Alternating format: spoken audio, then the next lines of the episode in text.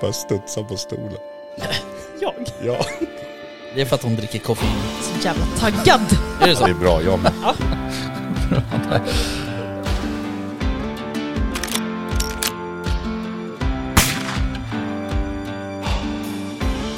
Var det lite mer liksom Sound of Music-vildsvin? så att Ja, säga? men liksom...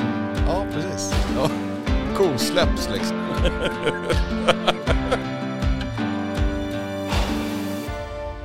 Jaktstugan Podcast presenteras av jaktvildmark.se, Latitude 65 och iCross.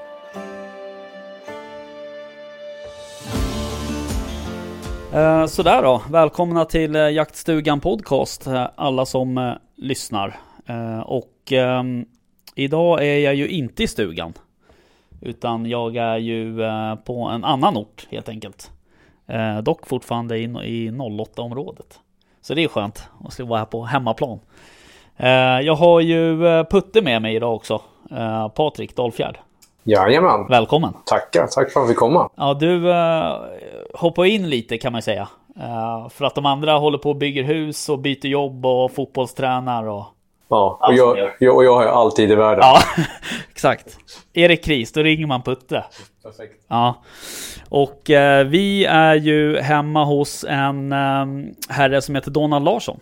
Ja, Ja, och du har ju varit med en gång förut faktiskt. Eh, Vi träffades ju på Elmia-mässan eh, i maj i år. ja, stämmer. Och eh, jag var ju där då och ställde ut för William Safaris. Ja, precis. Ja. Vi pratade lite om, eh, om reseupplägg och um, eh, ja, lite hur det funkar med utlandsjakter och köpjakter och sådär utomlands. Då. ja, precis. Och eh, ja, som sagt, är man på en mässa där så är det många som säljer jakt. Och Vi pratade lite om det, hur det går till och att man eh, som jägare, om man är intresserad av utlandsjakt, brukar är det rätt bra att man försöker hitta en seriös aktör, vilket ju inte är lättast. Hur ska man kunna veta att någon är seriös? Det är, alla vi som jobbar i den branschen säger att vi är seriösa, så att det, det bästa är väl att lyssna lite på, på vad, vad andra kompisar och, eh, har att säga och andra som har åkt på resor. Ja, det, är- precis. det det absolut man ska, ska köra. Ja, det är mycket liksom en, eh, vad ska man säga, mm, eh, ja vad heter det, liksom mun till mun eh, bransch på något sätt. Att det är liksom eh, ryktesvägen oftast. Ja, absolut. Det, det, det jag försökte säga där, att eh, kan man så, så ska man försöka lyssna med många och eh, eh, nu i dessa tider kan man gå in på nätet och kanske och, och se vad andra tycker och tänker. Men, eh, men just eh, ryktesvägen är absolut det bästa. Att, eh, för att, att, bara gå och se att någon har sänkt priset på en resa och, och det är lik- kanske är billigt och det låter fantastiskt när man pratar med säljaren. Men eh, när man kommer ner sen så är det väldigt dålig kvalitet på fotografierna. Det kanske knappt syns några djur, men resan var billig. Det- Nej. Det, det hjälper inte. Nej, nej så är det ju. Men eh, på mässan där så... um, eh, ja, efter att vi hade pratat där en stund så vi eh, fick ju upp ögonen för dig lite då. Vi tyckte att eh, det här var ju en intressant kille. Honom ska vi prata mer med, tänkte vi. Och jag vet inte, Putte och Donna, ni har väl träffats förut någon gång tidigare eller? Ja, våra vägar har korsats. Vi har lite gemensamma bekanta. Jag eh, började också lite grann med utlandsjakt och, och ja, 2007 var jag på min första resa. Och redan då egentligen så hörde man ju talas om den här. Eh, man har förstått vilka otroliga egentligen bedrifter jag har gjort. Men, så jag har varit iväg ett par, ett par svängar. Jag har varit eh, åtta gånger till Afrika och tre gånger till Spanien och ett par gånger till Skottland. Men ehm, eh, min utlandsjakt som sista åren då har tagit mig dit på grund av bågjakten. Ehm, det är ju, om vi nu pratar, pratar fotboll innan, så kan man säga att då har jag spelat någon form av korpenmatch. Och, och Donald har ju spelat fem Champions League-matcher ungefär. Eller så här, Champions League-finaler. Eh, men ehm, Donald, om vi börjar liksom från början så att säga. Eh, lite klassiskt så här. Hur eh, kommer det sig att du eh, började jaga överhuvudtaget? Precis, hur startade jag? Ja. Eh, jo, jag hade väl egentligen inga, eh, inga föräldrar, ingen släkt, inga vänner som eh, jagade. Men eh, jag var på eh, sommarna på Gotland eh, på en bondgård vilket många tyckte man skulle vara om man var från stan och mm. ville komma ut på landet. Mm. Eh, sen om man ville det eller inte, det är en annan, en annan mm. femma. Men dit for vi. På den bondgården så liksom fick jag lära mig mycket om djur och natur. Eh, kom sig så också att de hade en drever. Mm. Eh, som jag rätt snabbt upptäckte att jag älskade att jaga vildkaniner. Mm. Eh, så det blev jag och den här dreven som då jagade vildkanin eh, sommarna i ända. eh, så fort vi hade chansen, mellan vi hjälpte till på gården, så var vi ute och jagade. Eh, kanske inte var jakttid direkt. Eh, fick, man, fick man släppa hund? Nej, det fick man inte heller. Eh, däremot så var ju vildkaniner skadedjur, så att, så att eh, någon sorts förmildrande omständigheter så kan det ha varit på det hela. Eh, så så startade det väl. Mm. Eh, och då var jag väldigt ung. Ja. Jag vill nästan inte ens berätta hur ung jag var. Nej. Det låter nästan groteskt. Eh, men så var det, så jag började starta långt innan jag hade gevär. Startade kanske med en knölpåkenhund och en spade. Okay. Så att man grävde också upp vildkaniner mm. när de sprang ner i hålen. Så att, Drevrar är ju kända som grythundar annars. ja, så att, det var väldigt roligt. Eh, efter det sen så, så började jag eh, jaga hare. Mm. Eh, med eh, gevär dock. Det kanske var väl 11-12. Mm. Eh, när jag smet ut med eh, eget gevär, som också preskriberat som tur är. Eh, och jaga hare. Eh, sedan gick väl upp till räv. Vi pratar fortfarande Gotland. Mm. Bodde du där eller var ni bara där på Nej, sommaren? Då? Jag, var, jag var sommarbarn så mm, på okay. den tiden. Utan jättemånga av mina kompisar åkte på kollo. Det. Och det vill jag också. Mm. Barnens och liknande. Mm. Men det tyckte visst inte mina föräldrar. De tyckte det var bättre att jag skulle åka ut på den här. Det var jag inte alls glad för. Men det har gjort att jag har börjat jaga. Så att, kanske någonting bra, kanske inte. Jag vet inte riktigt hur man, hur man ser tillbaka på det. eh, men sen i alla fall hade jag då en, en kompis som eh, hade landställe uppe i Hallstavik. Mm. Så vi var hos han mycket på helger. Och där träffade jag på en eh, kille som heter Christer. Som eh, eh, pysslade med älgjakt, rådjursjakt. Ja, som det var på den tiden. Mm. Mm. Eh, och då var med ute på, började vara med på rådjursjakt. Sköt ett par rådjur. Eh, sköt någon älg. Och eh, ja, Sen fortsatte jag tyckte det var väldigt intressant och eh, insåg ganska snart att djur natur, framförallt jakt, det var min melodi. Mm.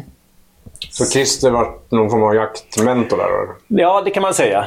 En kuf skulle jag vilja säga idag, men han var lite av min mentor då. Eh, och det var ju liksom verkligen old school. Mm. Eh, man skulle gå mycket, mm. man släppte hund. Och, och, men väldigt, väldigt roligt. Mm. Eh, så att jag lärde mig väldigt mycket av, av mm.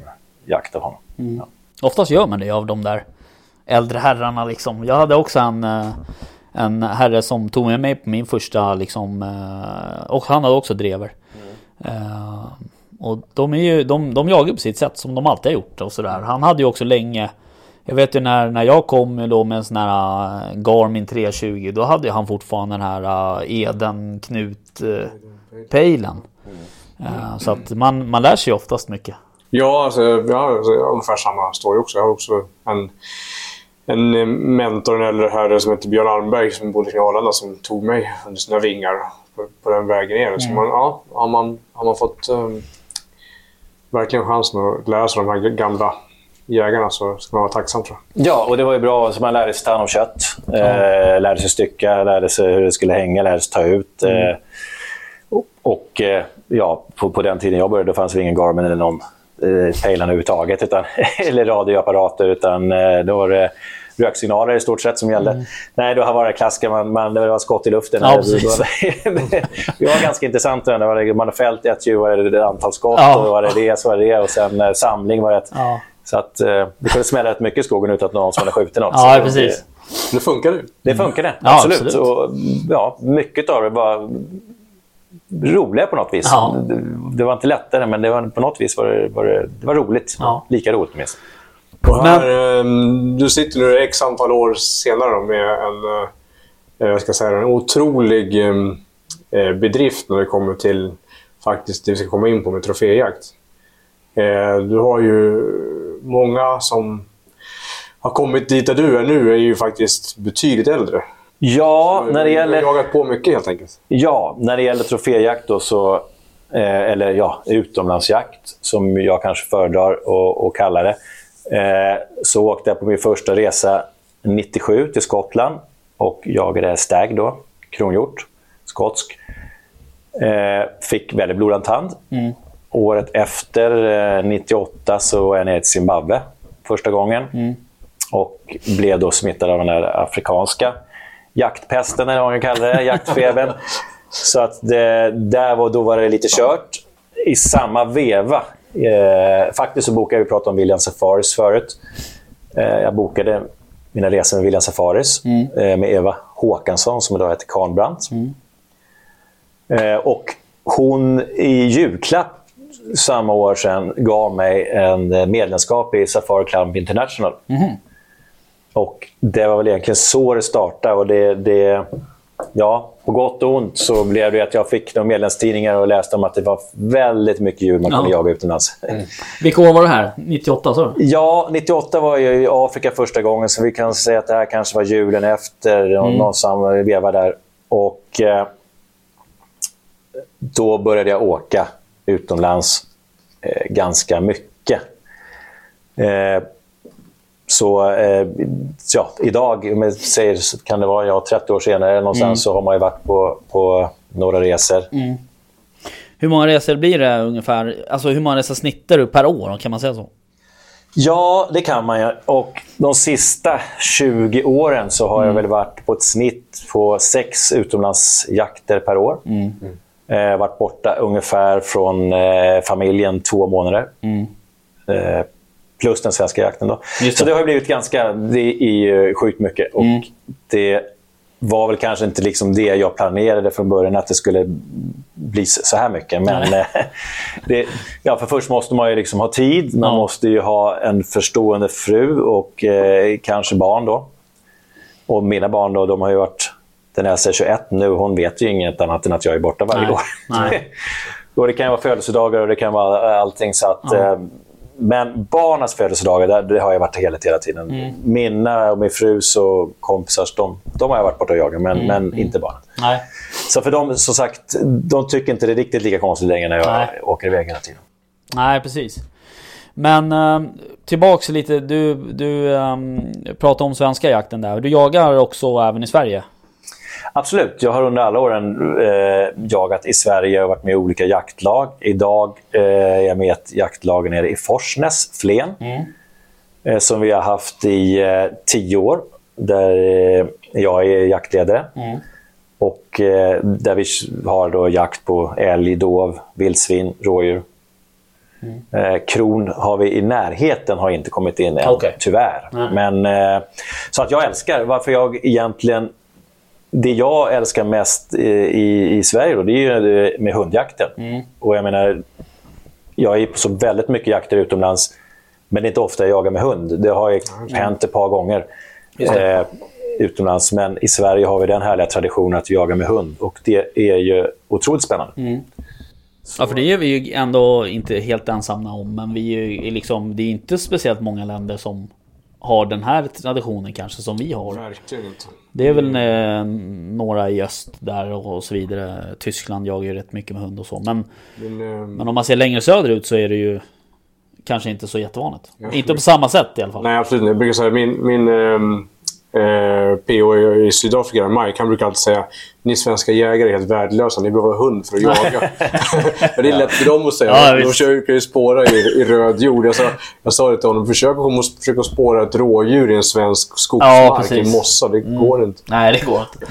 Eh, nej, precis. Nej, men ni har nog rätt, rätt i det. Jag menar, det är i Sverige unikt i det fallet. Jag menar, visst, Östeuropa jagar vildsvin och, och Tyskland och sådana grejer. Men, men det finns inte, finns inte något land i världen faktiskt so- som jagar riktigt lika mycket Nej. olika saker som vi gör i Sverige. Har den traditionen. Så att, eh, det ska vi vara stolta över. Det, är- det är väldigt unikt. Och det är liksom den passionen. Jag har ju själv aldrig haft jakthund. med eh, Jag älskar hundar, men eh, i och med att jag reser så mycket så det har liksom, jag vill inte låsa med det. Nej. Men, men eh, som sagt, egentligen så är jag nog... Jag gillar mer att gå ut och, och smyga på djur och Mm. kanske gå med hund än att sitta på pass, vilket jag egentligen tycker är ganska tråkigt. Ja. Så att utomlands så smyger vi ofta. Ja. Eh, så att, men eh, så nej, så, så hundjakten i Sverige, absolut, den vill jag inte vara utan. Nej, nej. Vi pratade lite om det på mässan också, just det där med att sitta still och, och, och vaka vid ett vattenhål tror jag vi pratade om då i, i någon eh, Afrikajakt där. Men jakterna som du åker på utomlands, eh, det, det verkar ju också vara ganska krävande jakter. Du gillar ju att jaga i berg och så vidare. Absolut, och det, det är... Om jag säger som sagt, det, när jag var i Afrika då eh, så, så är det ju inte så mycket berg. Etiopien var uppe och jagade Mountain Yala, det är uppe i bergen.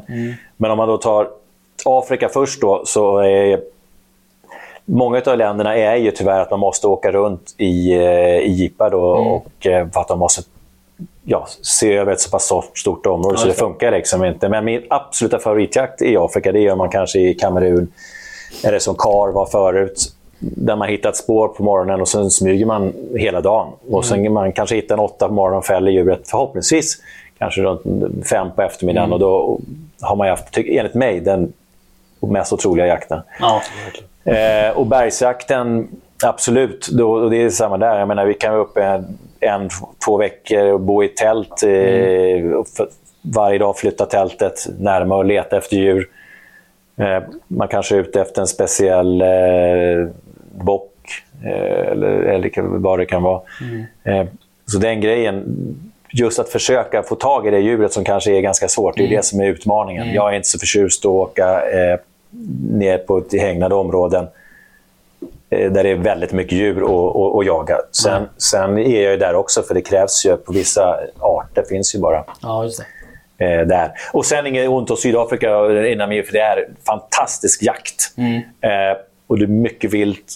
Men eh, om jag får välja så, så är jag hellre upp i, in i djungeln eller uppe i bergen. Ja. Och de här bergsjakterna då, hur farligheten? Jag antar att du har en hel del arter som du har jagat där du snudd på med livet som insats uppe i, i bergen. Ja, jag brukar alltid göra klart för guiden att det är liksom att ja, jag är uppe och klättrar. Eh, det kan vara högt upp. Vi, vi kommer att liksom spendera timme efter timme efter, men jag vill inte ta några risker. Jag brukar ofta säga att jag vill inte gå där för brantast. För vi, ofta när vi går där så liksom vet vi inte riktigt var djuren tar vägen. Det är på mark som de har ju heller aldrig gått. Nej. Men varenda gång, nästan, så slutar det med att vi är på sån i alla fall. Och, och djuret sticker iväg och vi bara nästa, bara bakom nästa Ja. berg, då kommer vi komma ikapp och då kommer vi hitta den. Och så slutar det med att man är någonstans i kolsvart mörker på väg tillbaks. Man vet, ingen vet exakt var vi är. Det är stuprätt ner och, det, det, och varje gång sitter man och säger varför jag gör det här. Det är ju livsfarligt, det är inte värt det, det är bara ett djur. Jaktresan efter, det blir samma grej igen. Så det, man, ja, det, det är hopplöst, man lär sig aldrig. Men, men eh, ja, det har varit många eh, incidenter som är, man borde undvikit. Kan, man, kan man sammanfatta med att du har ganska stark jaktlust?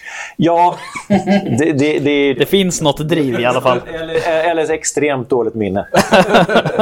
Ja, precis. Ja, okej. Ehm, men du, ehm, tidigare där så berättade du att du hade fått ett eh, medlemskap eh, i julklapp i uh, Safari Club International.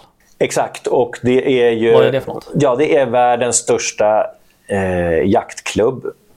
Eh, och det är en internationell eh, klubb då med eh, cirka 200 000 medlemmar.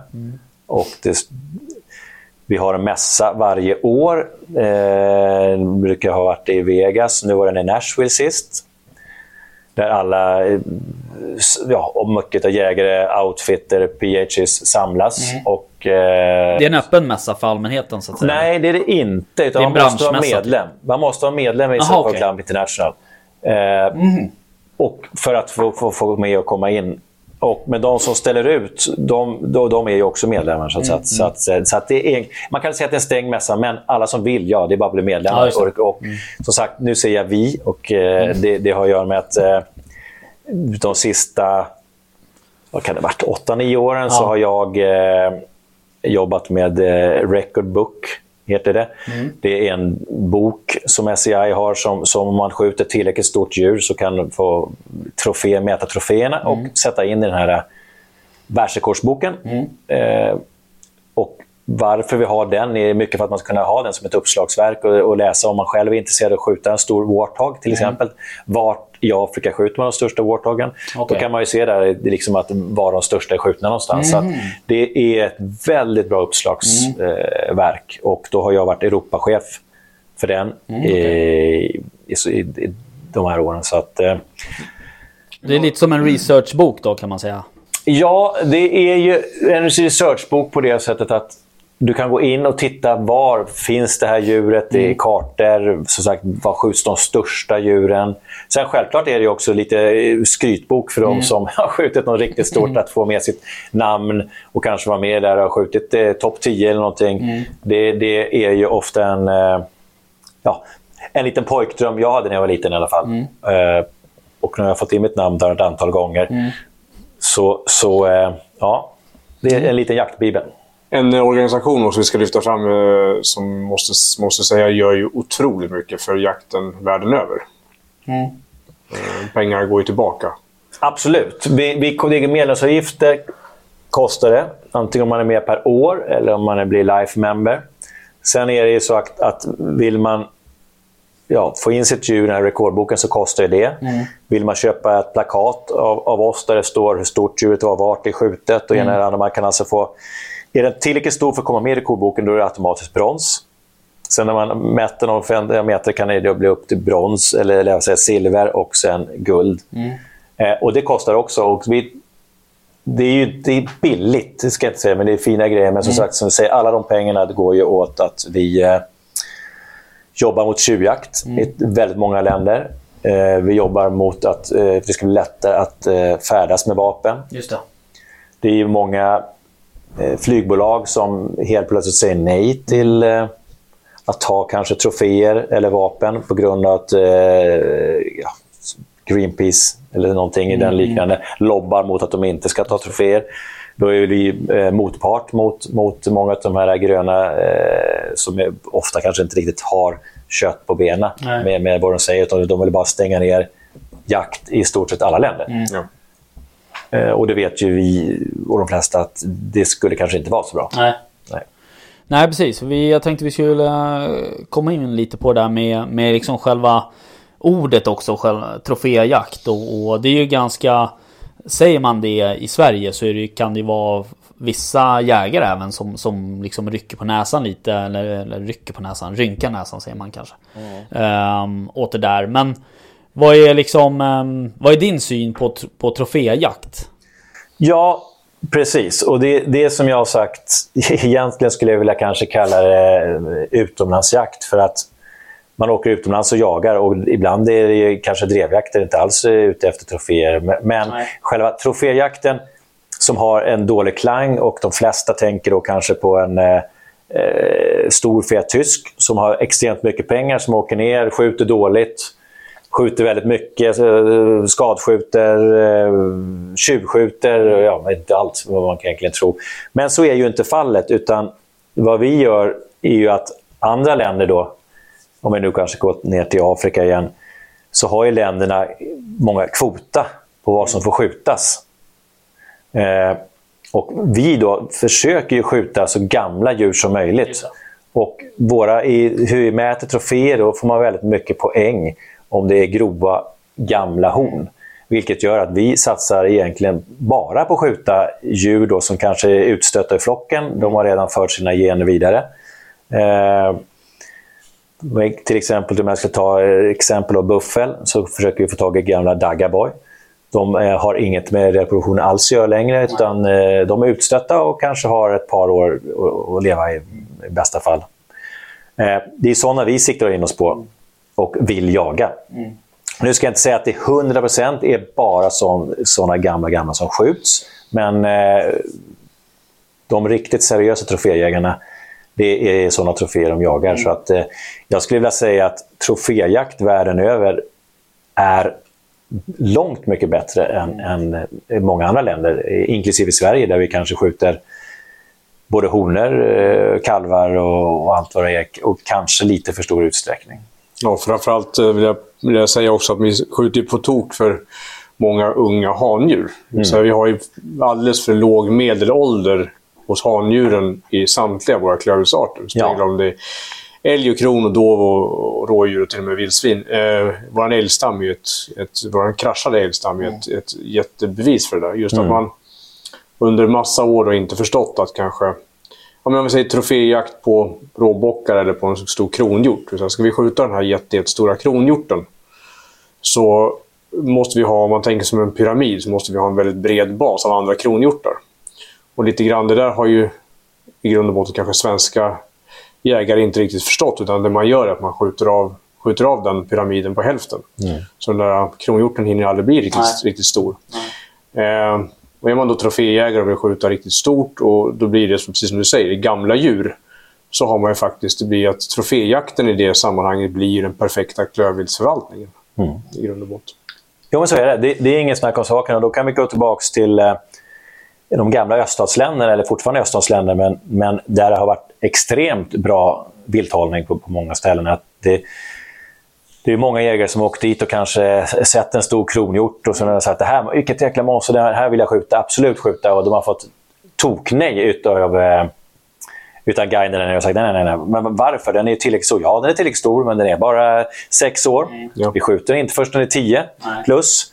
Och hur jägaren nästan har slitit sitt hår för tydligt. Han tycker det är, det är makalöst att ett så stort djur då kan släppas. Men, men där ser man, för, för dem är det, de, de ska bli äldre och de ska liksom ha hinna sprida sina gener. Så att, eh, mycket av troféjakten och även när vi är nere i Afrika till exempel skjuter så allt, varenda gram eh, går åt. Jag menar, det, vi äter det vi skjuter. Eh, byar runt omkring, om man är på ställen där, där det finns byar, eh, är med och delar på köttet. Eh, de som jobbar på kamperna får hem till sina familjer, så det, liksom, det, det finns inte ett, ett gram som går till spillo. Nej precis och, och om, det, om nu den här jakten då inte skulle eh, finnas i det området. Vad, är det, vad skulle de hålla på med då? Alltså vad, är det för, vad finns för alternativ? Vad höll de på med innan det? Ja, alternativen är ju tyvärr tjuvjakt. Ja det är så. Det, det är ju så att många länder, till exempel Tanzania, så de största eh, firmorna där som säljer jakt jobbar ju ihop med, med eh, ja, man kan säga jaktvårdsföreningen eller landet. Eh, och då, då hyr de utav landet ett jaktområde, eh, kanske på fem års lease. Och eh, då har de också förbundit sig att de ska ha anti-poaching team, alltså som jagar mm. tjuvjägare. Det är en stor del av vad de, vad de sysslar med. Och skulle de inte göra det, skulle de inte få ta kvar marken. Eh, många också av de som jobbar är gamla tjuvjägare. Som för dem har varit de bästa spårarna. Ja, det. det, det är lite, eh, så att de jobbar åt de här eh, och de ser till att det inte är någon tjuvjakt. Det, finns, det är fortfarande tjuvjakt. Eh, och då är det inte som man tror att det är folk som är och tjuvjagar leoparder för, för, för skinnets skull. Återigen, den rika tysken, det är inte det det handlar om. Utan då är det eh, ofta byar då som kanske inte, har, som inte är så rika som, Nej. som är ute och, och försöker snara eh, lite djur. Och, och, eh, det går ju inte att de ska hålla på det hur som helst. Nej. Men man förstår dem kanske ändå. Det är liksom ofta fattiga människor som är ute och jagar. Men, men skulle man stoppa jakten, då skulle de skulle tjuvjaga bort i stort sett hela stammen. Människorna skulle själva flytta in, så de skulle liksom bli bönder, eller man kan kalla det, i jaktområdena där idag de inte får komma in. Tack vare att det är jaktområden. Så att det är, som, det är egentligen nationalparker där man får jaga i. Eh, till en viss del. Så ingen får flytta in. Så det är väldigt hård koll på det. Men som sagt, släpper man det här så kommer djur, eh, människan tränga undan djuren och, och tjuvskjuta bort dem eh, till 100 procent. Okej.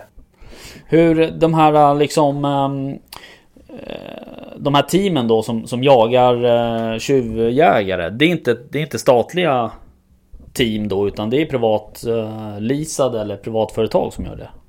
Betalas det av jaktarrendatorn då kan man ju säga. Det, det är ju, de flesta länderna har det att det är jaktarrendatorn då som hyr marken av staten eh, som måste stå för det själva. Ah, okej.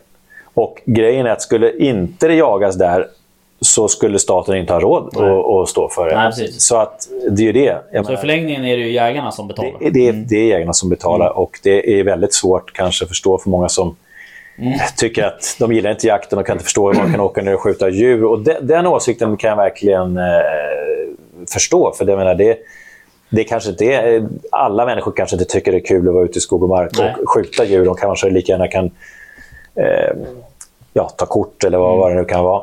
Men för djurens skull så är jägarnas pengar räddningen.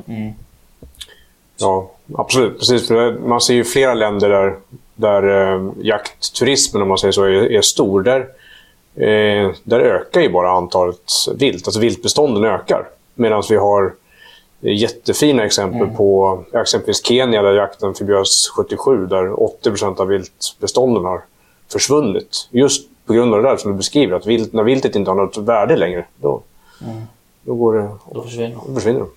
Ja, nej, det, det, är ganska, det är ganska förståeligt. Och, och det, det är som sagt, som många gånger när man pratar med då som eh, riktiga hardcore jaktmotståndare så, så brukar man kanske förklara det att okej, bra, ni, om ni lyckas stänga jakten, för det är ju ofta målet för många av dem.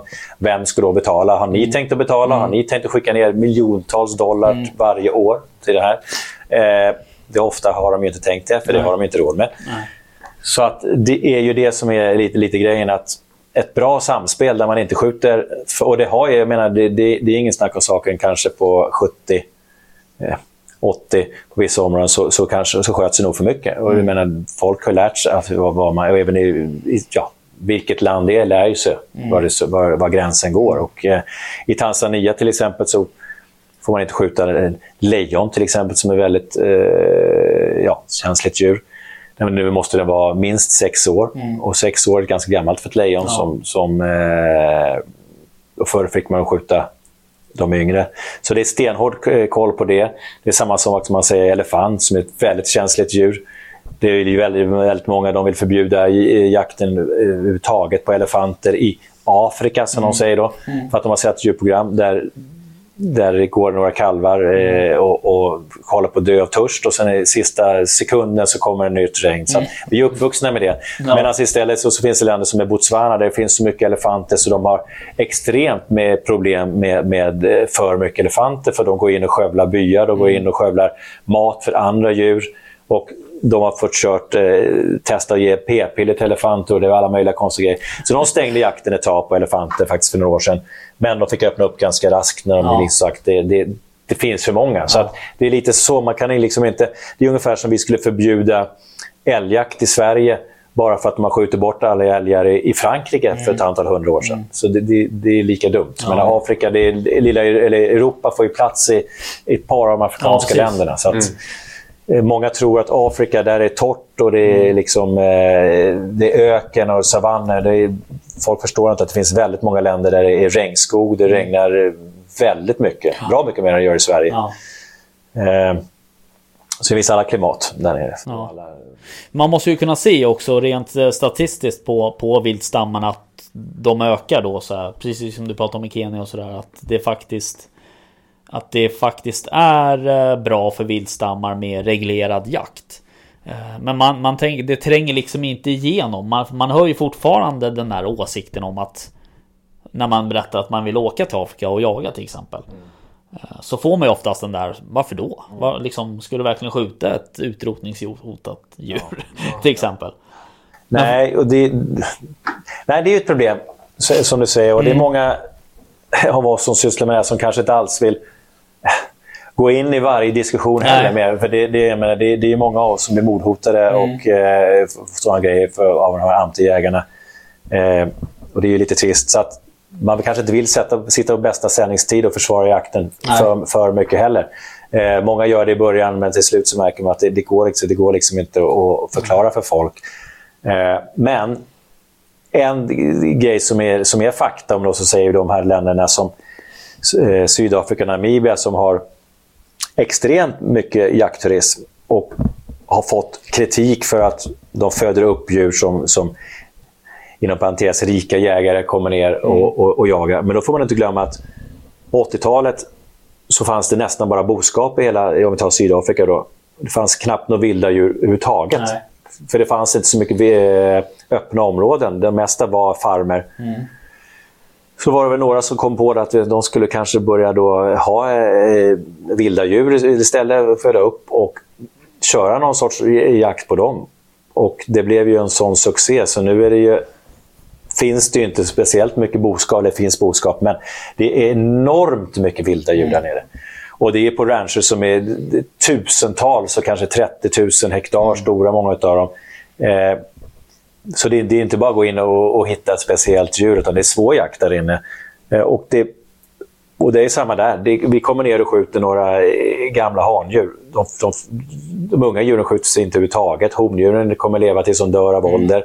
Mm. Eh, det enda som kan vara ibland det, det, är att team kanske får gå in när det blir alldeles för mycket djur. För att mm. det liksom äter upp för mycket. Så att det där är ju egentligen en, en otroligt sansaga. Det, det, och sen kan i och för sig många tycka ja men det är hägnat, djur ska inte vara i hägn. Nej, men det, det är ju extremt stora. Mm. Så att, så att, eh, och eh, som sagt, utan dem så hade djuren inte funnits i Sydafrika. Nej. Och det är en krassa verklighet. Och många av de här hängnen som man ser är också ganska... De staketen är ganska låga. Vi ser ju, när vi varit nere, vi ser ju djur som hoppar över de där staketen ja. hela tiden. Och sen har man då jagat på det som man kallar för free range då, även i Sydafrika. Så någon som säger att de hellre vill jaga på free range i Sydafrika eh, än, i ett, än i ett sånt där 30 000 hektar stort hägn.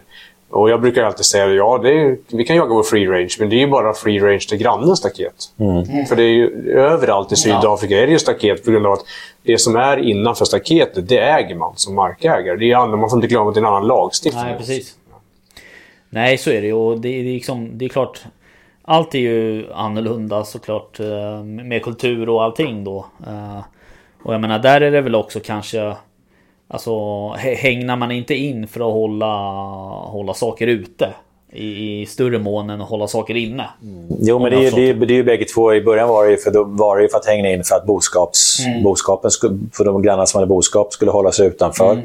Eh, för att inte bufflar skulle bli smittade av, av eh, boskap och, och tvärtom. Så, så, så, då är, så är det ju. Mm. Eh, Favoritlandet då? Eh, favoritland det är som sagt det är bland de svåraste frågorna. Världen över? Ja. ja. Ah, okay. Eller Afrika ja, kanske? Man börjar med Afrika. ja, ja, vi kan börja i Afrika. För jag, jag eh, som sagt har ju varit i, i Afrika och jagat eh, ja, vad kan det ha varit, säkert 50 resor. Mm. Om inte mer, ja, det kan vara nog mer. Jag har säkert jagat i 12-13 länder. Eh, älskar ju Kamerun, djungeln där, uppe i bergen i Etiopien. Eh, men eh, Kanske att jag måste säga Tanzania som jag ändå har mm. varit... Eh, jag var och jagade där eh, bara för en vecka sedan, kom mm. tillbaka. Och eh, just för att Tanzania är för att det finns så otroligt mycket antilopsorter där. Det, det, är liksom, det, det, finns inget ställe där du kan jaga. Det är helt eh, fritt. Det, det, är inga hägn. Du har eh, extremt stora lejon, du har leoparder, du har eh, flodhästar, krokodiler, mm. elefanter. Det, det är ett det är ett jaktparadis. Det, mm. det skulle jag vilja säga att det är det landet jag alltid återkommer till. Mm. Det är helt klart. Mm. Och eh, om vi breddar perspektivet då? Världen? Ja, det är samma där. Jag har ju Tanzania? Sagt, ja, jo, ja, men Tanzania är ja, det skulle kanske nog vara... Det, det är det landet som sagt jag återkommer till. Men jag älskar ju bergsjakt också. Så mm. att... Eh, Eh, den absolut vackraste resan det var när jag var uppe i eh, Nepal och jagade för eh, ja, 15 år sedan. Eh, jagade Himalayan Tar och eh, Himalayan Blue Sheep. Mm. Så att det var där vi åkte ut till jaktmarken via en liten helikopter eh, och åkte mellan de här 8000 meters mm. bergen. Landade på en, på en basecamp för att sedan vandra i i, för några dagar upp till den, den, den riktiga campen. Eh, och sen jaga uppe på 4-5 tusen meters höjd. Det var rätt fantastiskt. Det var jag eh, och en spansk kille, en kompis till mig. Och där vi hade 34 stycken eh, människor då, som bara var där för våran skull. Mm. Och flera hade kommit då från flera delar av, av Nepal. En del hade eh, gått och vandrat i 14 dagar för att just för att vara där. För att kanske då få vara med, få en slant från Mm. jaktorganisationen och eh, dricks från oss. Då. Så att, eh, det var mäktigt. Ja. Det, det, där kunde man känna, jag menar jag har varit i Tadzjikistan, Kirgizistan, eh, vandrat på de flesta bergen i, i, i Nordamerika och eh, ja, alla bergen i Europa skulle jag vilja säga, där man kan jaga. Men Nepal var, det var något speciellt. Det, det, det, det var nästan som en andlig upplevelse. Det, Ja. var, det var mäktigt. Ja. Hur förbereder man sig för en sån jakt? Eh, just den... eh, Kul att du frågar det. Det var faktiskt lite knäpp. Men eh, jag visste att jag skulle jaga 5000 meter upp. Och Jag tyckte det var ganska onödigt att eh, sitta och åka dit och sen kanske märka att jag inte klarar av den höjden. Ja. Så eh, jag eh, bokade faktiskt en biljett ner till Kilimanjaro, Aha. Tanzania. och det berget är ju 5895 meter högt. Ja. Eh, Afrikas högsta berg och världens högsta fristående berg. Så att jag visste att klarar jag upp och eh, gå upp och ner för det berget eh, så kommer jag klara Nepal. Fan. Så att, eh, det gjorde jag. Fan. Och nu har jag, vandrat, nu har jag- gått upp, eh, nyligen så var jag uppe för andra gången på, på Kilimanjaro. Så, Ja. att, så att jag vet fortfarande, klar, så länge jag klarar upp Kilimanjaro, Ja. så länge kan jag klara alla berg man kan jaga på i världen. Häftigt. Hur gick jakten då? I... I Nepal. Ja, i Nepal. Eh, jag sköt en, eh, en tar och jag sköt eh, en blue chip. Så att, eh, det gick väldigt bra. Och eh, som sagt, nej, den, den, det, den kommer jag inte ifrån att den, som jakt så rankar jag den. Favoritland Tanzania kanske, men som jakt så det kommer inte... Och sen bara att man åker in till Ne- Nepal, alltså flyger in till Nepal, in i Kathmandu, huvudstaden totalt annorlunda eh, än, än mycket annat. Och, och liksom kultur och religion. Så eh, ja, den, den jakten hade allt. Ja. Och bra resultat. Häftigt. det låter så. Ja. Eh, Du pratade tidigare om att eh, du var Europachef på um, SCI. SCI säger man så? SCI. SCI. Ja. SCI. Eh, Berätta lite om det arbetet. Det arbetet är väl egentligen... Eller jag är Europachef för Record Book. Och vi i Record Book då... Vi är ett gäng människor då som en ansvarar för eh, Europa. Eh, vi har någon som eh, ansvarar för Afrika. USA, eller säger det Nordamerika, är det väl någon som har Nordamerika med handgun, någon Nordamerika med... Eller han, ja, hägnat, någon som har Nordamerika öppet. Och sen är det någon som har handgun i kanske hela världen. Men alla världsdelar är någon som har eh, hand om. Och så sitter vi och har ett möte, telefonmöte en gång i månaden. Det kan vara om det är någon... Vi ska liksom hitta kanske en ny art i någons outfit någonstans som har kommit på att det här vill de ha som en ny art för de har gjort DNA-test och den är mycket mindre än alla andra. Det görs, det görs ändå DNA-tester och... och... Ja, egentligen för att vi ska godkänna det helt och hållet som det är så vill vi gärna ha det. De kanske, för annars kanske det är liksom någon hybrid Ja, eller något, precis. någonting. Och är så mycket pengar. Får man en ny art som outfitter och, hela, och alla galningar som mig då, som, som, som åker runt och jagar arter i, i världen över. Det är otroligt mycket pengar. Så att det är, och det är, det är alltid outfitter som kommer att säga att det här måste vara en ny art. Det här måste vi splittra från den här tidigare. Det kanske inte är så att de har hittat en helt nytt djurart. Nej. Utan, utan det kan vara kanske att eh, bushbucks i Afrika finns det åtta stycken och de kanske tycker att det här är nummer nio. Det här borde vara en egen. För den är, alldeles, den är väldigt mycket mindre än den som hör och håller till på andra sidan floden. Okej. så, så att det kan vara lite geggigt. Men då sitter vi då och, och ehm, diskuterar och röstar vad vi tycker. Vi, vi gör fördjupningar. Eh, så, så det är lite mer grejen vi gör. Och Sen kan det vara så att, så att vi sitter lite som eh, expertråd kan man säga, åt eh, SCI. Då. Eh, och Det är faktiskt bara jag som har hand om Europa då, som är den enda som inte är amerikan i det här. eh, Ja. I det här ja. Så det är lite roligt. Alla de andra som har hand om Afrika, Asien, Oceanien, eller vad det, det är amerikaner allihopa. Ah. Det- och det kan man ju tycka att det är en liten svaghet egentligen. Men 90, eller ja, det är 80 procent av alla, även fast det är en internationell klubb, så är det ju mycket amerikaner som är med och rycker. För dem är det det är inte bara jakt på jakt, det är på liv och död där nere. Så att, så att de är hardcore Ja, jägare, amerikanerna. Men det är, det är en amerikansk eh, organisation från början? Nej, det, det är det väl inte. Utan utan den startades väl av amerikaner, men i och med att SCI i då betyder international, mm. så var väl en... Man säger, Dallas har en safariklubb, det är Dallas okay. safariklubb. Men, men, men, men, eh, och det är ganska mycket europeer med i den och det är ryssar och det är eh, mexikaner, det är killar och tjejer från Argentina.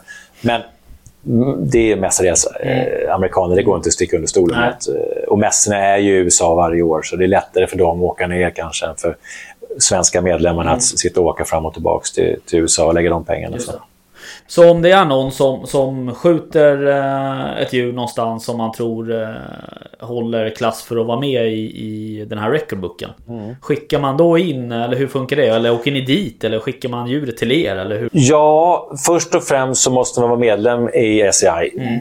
för att kunna sätta in någonting. Och eh, om man inte är medlem innan och skjuter någonting som man märker att det här är väldigt stort, mm. ja, då bör man, om man inte blivit medlem innan så bör man bli medlem mm. då. Mm. eh, tycker jag i alla fall. Då. Eh, och då hör man av sig, man har blivit medlem och då får man ju medlemstidningar och ser hur, hur det går till. Men, mm. men lite krasst går det till att man måste mäta, man är officiell mätare. Mm. Eh, bland annat jag, officiell mm. mätare. Så man kan då höra av sig till mig och säga att du, jag har skjutit en väldigt stor kodo. Mm. I Namibia här, jag tror att det liksom kan gå in i världsrekordsboken. Jag tror att den kanske kan vara till och med i topp. Okay. Eh, så att den skulle jag vilja ha mätad. Ehm, då kommer jag berätta att du får jättegärna komma över till mig mm. Ehm, med din trofé så ska jag mäta den. Eller någon annan mätare. Man kanske ser det finns, den här killen kanske, eller tjejen kanske bor i Linköping. Det kanske finns en mätare i Linköping. Mm. Då åker man dit. Vi gör ofta så att vi kan ibland göra hemma hosbesök okay. hos någon. Om det är någon som kanske har tio troféer och vi vill göra det. Ja. Eh, Aha, det är okay. kostnadsfritt. Eh, som sagt, vi tar inget betalt för att Nej. vi mäter. Nej. Däremot så är det klart att jag skulle inte kanske sitta och vilja åka ner till Skåne bara för att mäta ett torn och, och, betala bensinen själv. Utan då kanske jag gör upp med den som jag har mätt om det skulle vara så att ja, jag kan komma men du får faktiskt betala bensin. Mm. Okay. Rimligt. Ja, men annars så, är, så är det gratis. Och sen när man vill in den i boken så kostar det en slant mm. att sätta in den i boken. Men det är som sagt det, är den, det som går mot eh, tjuvjägare och allt. Så mm. att, eh, det, det, är en ideell förening, så det är inte, det är inte ingen i föreningen som sitter och blir, eller klubb då, och blir rik. Utan Nej. det går tillbaka till jägaren. Okay. Men hur, och så här funkar det i alla länder då till exempel. Om det är någon som i Österrike till exempel som skjuter något så finns det en mätare där eller? En, ja, en? Det, det, oftast, ja, det är inte alla länder. Det, det, vi har ju till exempel till Sverige då, haft ett svenskt chapter, eh, SCI. Ah, okay. Nu har vi gått ihop så vi har en nordisk chapter right. som, ja, som heter Royal Nordic Chapter. Mm. Eh, och, så att det finns mätare då i, i Danmark, det finns mätare i Sverige det finns mätare i Norge. Okay. Men det finns inte mätare i alla europeiska länder. Nej. Så att det har börjat gått också att man kan mäta på distans eh, nu när det finns eh, ja, man kan ringa och se varandra. Ja, precis. Vad, vad heter det? Tekniken har gått framåt. Ja, ja. Mm. Facetime, precis. Ja. Eller Zoom-möte eller vad mm. Precis, exakt. Eh, så det går att lösa på det sättet också. Ah, okay. eh, och till, till exempel i Ryssland, det finns väldigt mycket eh, ryska jägare. Nu, klart, nu ryska kanske inte har så bra rykte idag tack vare kriget, men, men det finns väldigt många bra, eh, fina människor i Ryssland, mm. självklart. Även fast ja. de har en galen president som har startat krig. Eh, och där har de inte haft någon mätare, utan de har då ofta mätt på mm. distans. Okay. Uh, all right. Finns, har du något, om du kan, har du något, uh, något liksom, har, försöker folk fuska med det där på något sätt? Eller, du berättade tidigare om att det är ganska mycket pengar i, i själva ja, branschen. Det är mycket pengar i branschen och det är ju väldigt mycket prestige. Ja. Uh, och Ja, det fuskas. Ja. Eh, det är inget snack om saken. Det är, människor är som så att där man kan fuska, där fuskas det. Mm. Och det, jag menar, det är som i löpning. Och det, ja, menar, det, det är folk tar anabola steroider ja, och allt möjligt för att vinna OS-guld. Och, och, så det handlar om samma här. Jag skulle vilja säga att tyvärr i topp 10 så är det det är ett par stycken som nog inte kanske borde varit där. Nej. Man kan till exempel vi skiljer ofta i böckerna då på att skjuta frilevande och skjuta i hägn. Mm. Och alla vet att i hägn, till exempel mufflon eller mm. kronhjort, finns det väldigt mycket större eh, djur i hägn. Mm. Eh, de har fått bra mat, de har fått bra gener, de ja. kanske har köpt av mammor och papper. Det. från, så det är monster som inte naturen själv skulle kunna tillverka Nej. som finns där. Och vi kanske vet om många av de här hängnen, men många ställen är det faktiskt jägare själva som åker ner. Kan det vara till exempel till Bulgarien. Eh, ska skjuta frilevande och de har kanske köpt, de som säljer ett, ett djur från Österrike, något stort djur från en hägn i Österrike. Släpper ut den där frilevande, det kan vara att den kanske är lite halvdrogad. Och så skjuts djuret och sen eh, jägaren kanske inte vet om att det är, Och sen eh, sätts det in i rekordboken. Och vi kan inte säga nej till det heller. Är det skjutet fritt så är det Ja. Vi kan ju se att, liksom att Ja, precis. så, så att det, det har blivit bättre, men är, även i början så var det mycket... Man kunde se liksom, kanske en jägare som åkte ner och så sköt någon björn i Rumänien. Och medan de var där så åkte de och tittade på någon farfar som hade någon monsterbjörn som han sköt 1947. Och den skallen är ju då enorm.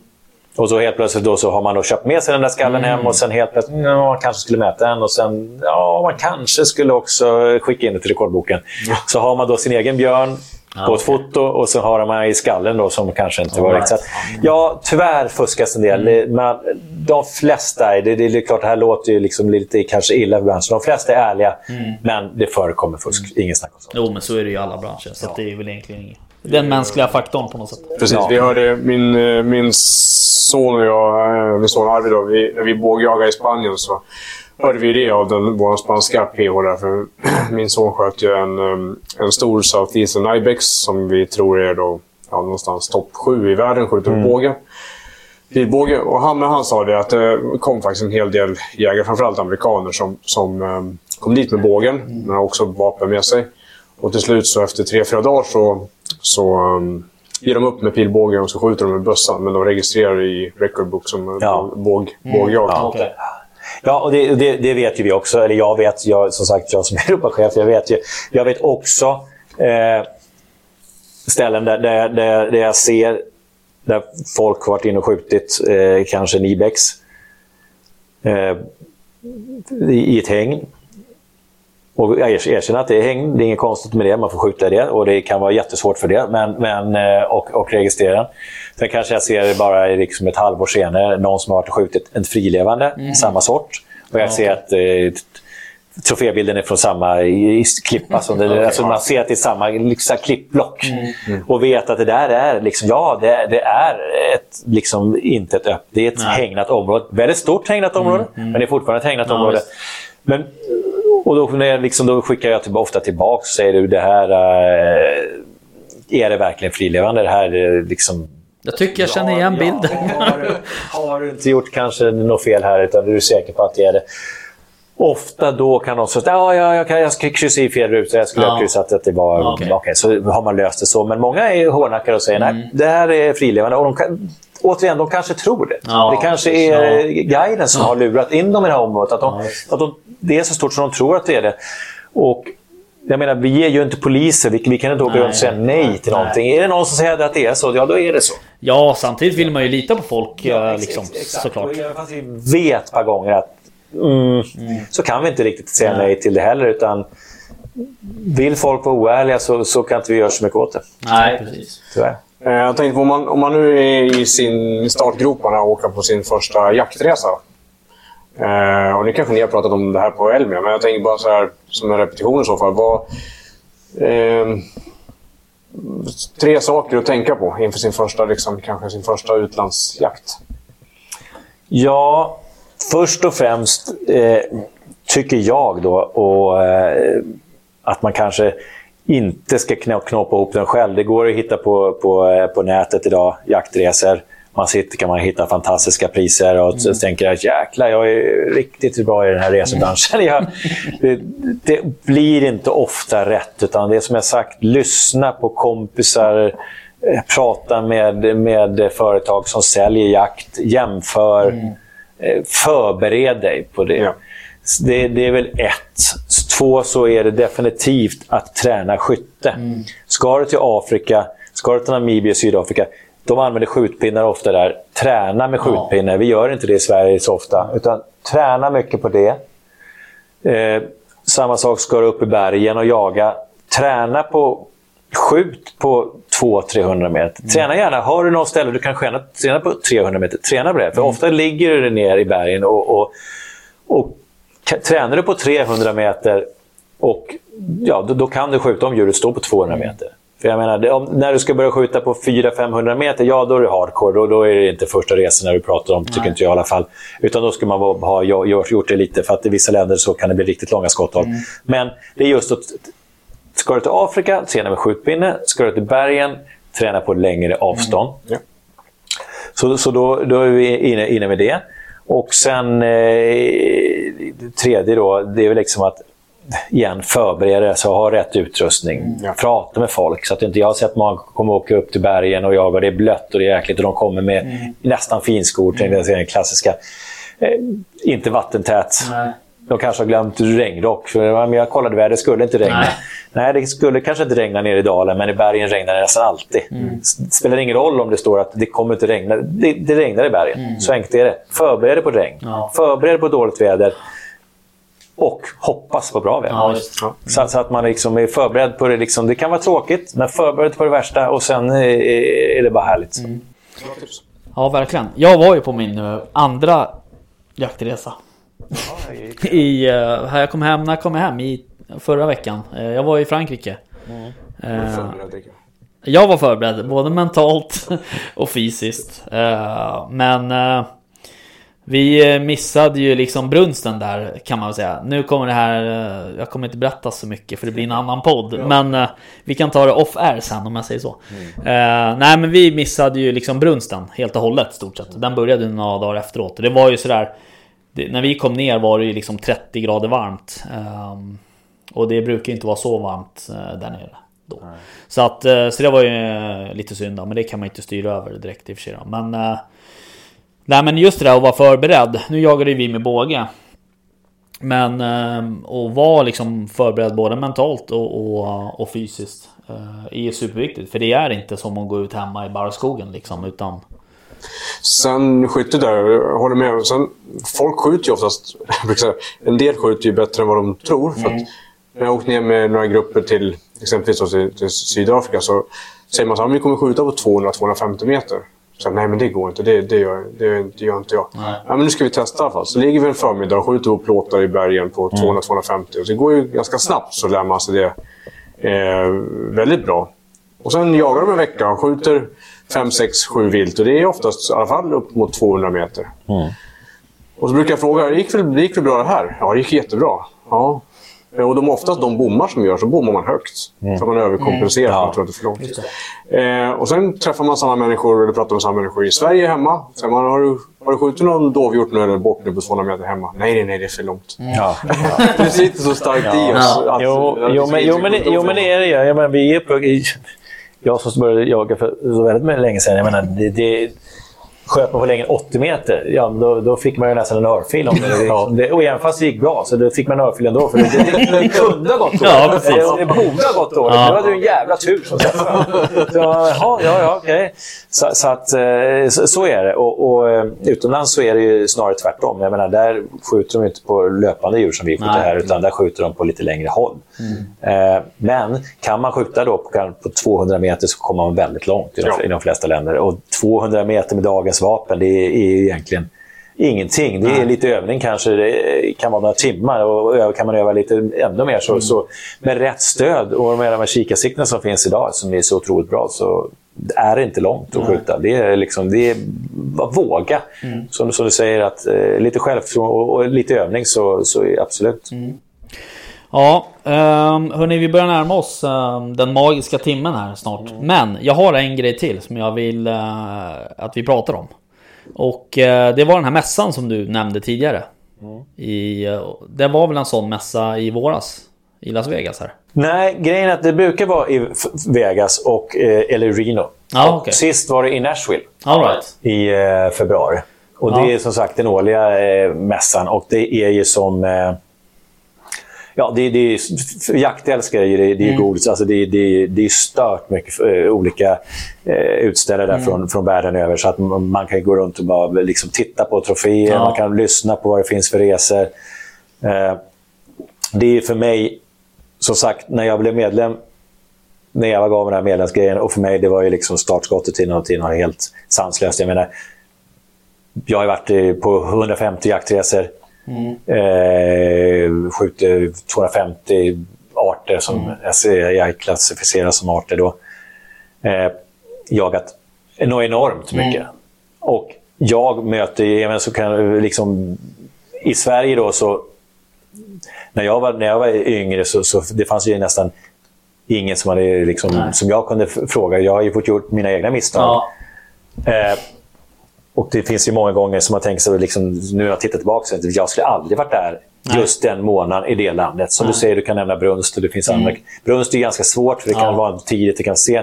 Men det kan vara, liksom, det kanske, du kanske jagar eh, leopard i ett ställe och ska beta och så har de precis kalvat alla djur. Ja. Du, du har ingen aning om när du bokar den. För det är, så, så, att, det, jag hade ingen mentor då. Nu är jag mentor åt ett par, par vänner, eller jägare nu mm. och jag är glad för det. Mm. Eh, det skulle jag ha behövt.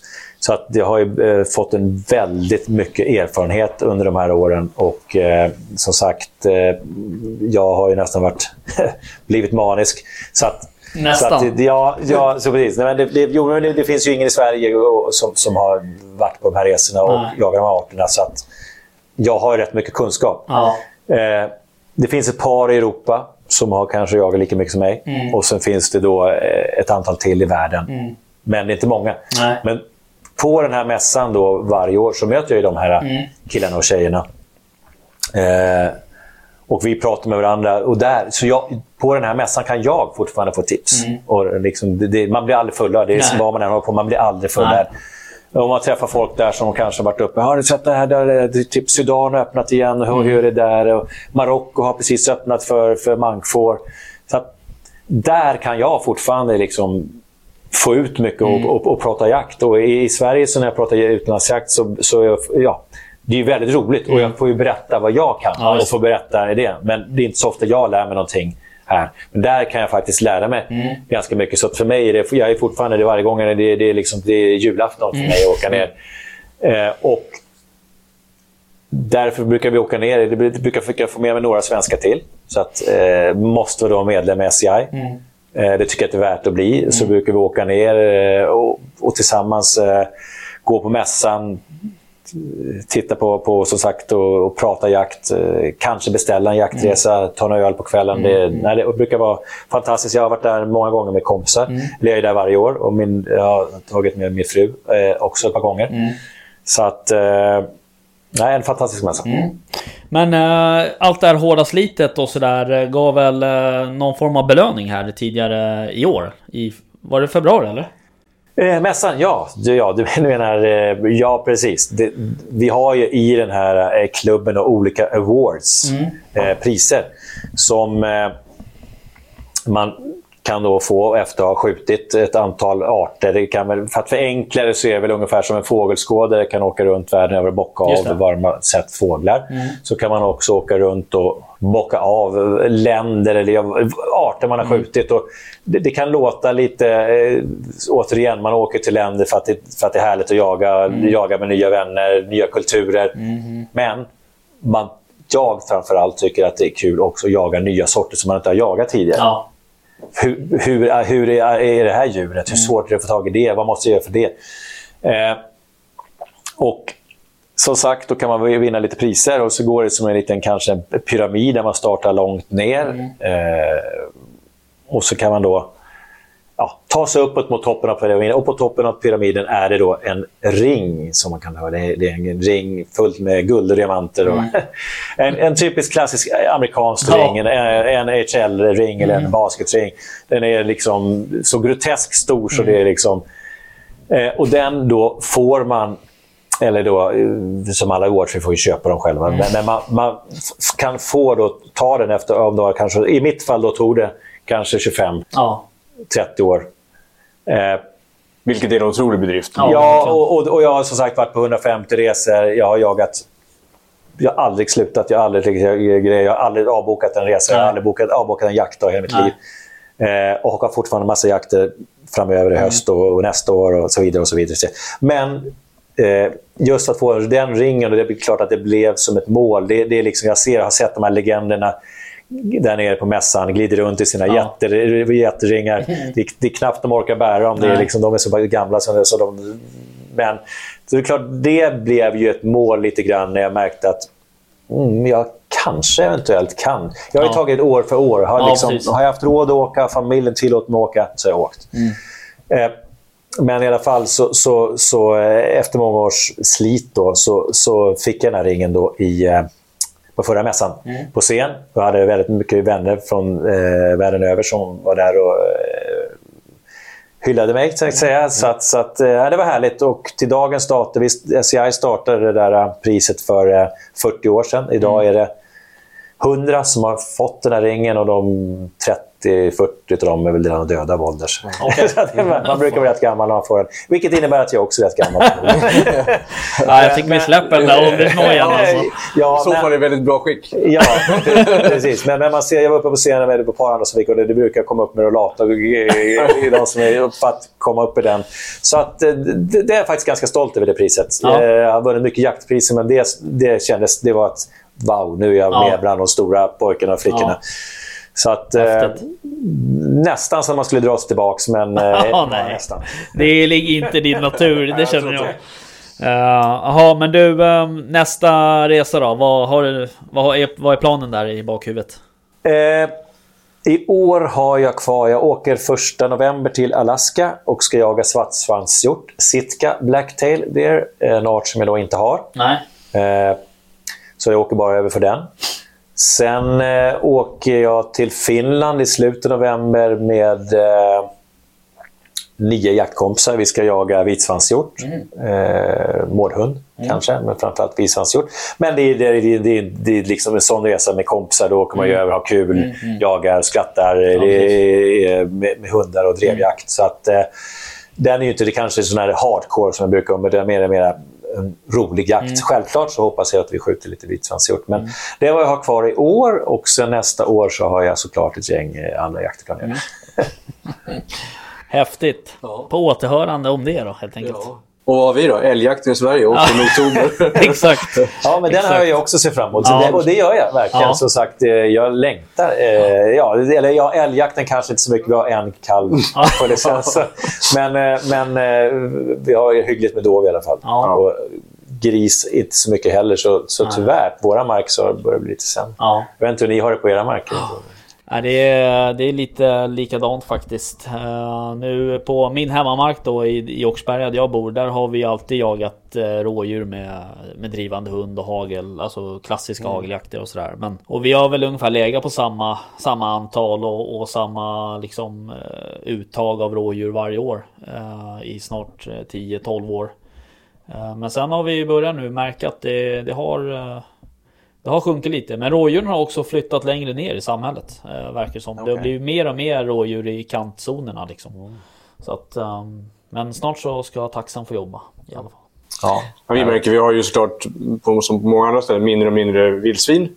Men jag måste säga att vinnarna de sista åren, och det fort, verkar fortsätta, det är både kron och dov. Mm. Så mer och mer kron. Jättetrevligt med kronvilt i markerna. Och eh, även, även mer dov. Eh, rådjursstammen måste jag säga är i alla fall, precis där jag jagar, är lite grann på uppgång. Så jättekul. Så jag har fler och fler fina bockar också. Vi var ju på en fantastisk jakt igår. en andjakt. En liten provjakt. Ja. Ja, Ja, Det var superroligt. ja, det är kul att ni uppskattar det. Ja, men det var det är jätteroligt tycker jag. Eh, jag är nöjd eh, också för att jag sköt en kricka. Ja, det, och det är ju faktiskt fint. Ja, jag, jag såg någon bild, jag såg någon bild på, Ja, på, på Instagram. Så. Ja. Och det är kul. Det är liksom just den här grejen att på, på social, man kan tycka att sociala medier, folk lägger ut. Men det är lite roligt att se vad, vad Ja. andra skjuter och, och sådana grejer. Så att, eh, absolut. Lägg Ja, ut mer fint. bilder. Ja, absolut. Mer, ehm, vad ska man säga, smakfulla bilder. så kan Mer jakt till folket. Mer- jakt. All right, hörni. ehm, tack för idag. Tack Donald för att vi fick eh, komma hit. Tack för själv för att eh, jag fick vara med. Ja, alltid roligt. Och vi får väl eh, köra ett avsnitt nästa år för att se hur jakten har gått. I Alaska. Precis. Ja. All right. Nej, men tack för idag. Ja, Tackar. tackar. Hej. Hej.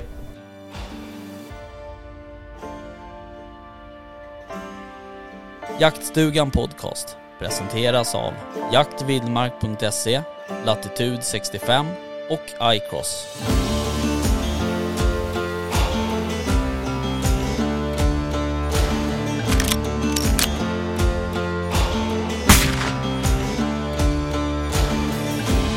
Erik Gåsen